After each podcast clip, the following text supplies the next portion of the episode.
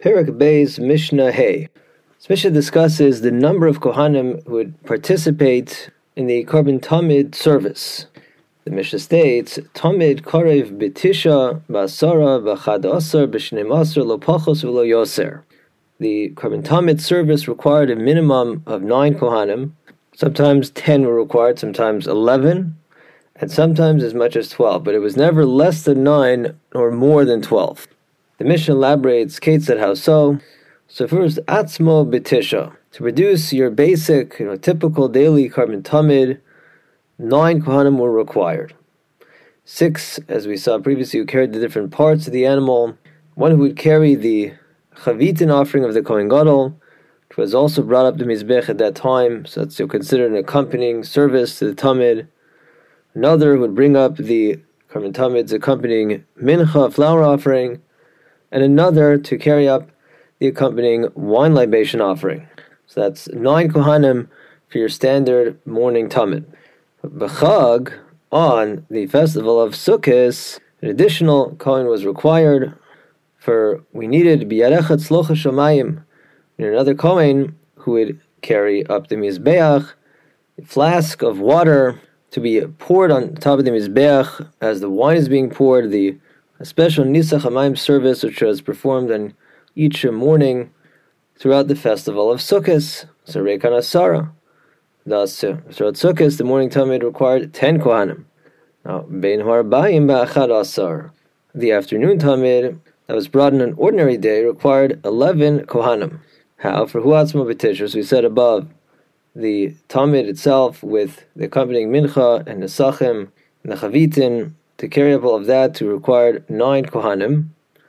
Shnayim biyadim gzire Plus another two kohanim who would bring up two blocks of wood in their hands to add to the maracha, the pile of wood on top of the mizbeach to prepare for the burning of the afternoon tamid. Now, in fact, two gzirim, two blocks of wood were brought up in preparation for the morning tamid as well. But those aren't counted because the Mishnah's count only begins from the moment that the Kohanim are bringing up the limbs of the morning Tamid. In the case of the afternoon Tamid, by contrast, the blocks of wood were brought up the Mizbeach after the limbs were brought up, and so we uh, count the Kohanim uh, required to bring up the blocks of wood. The Mishnah adds, it was Shabbos ba'achad aser.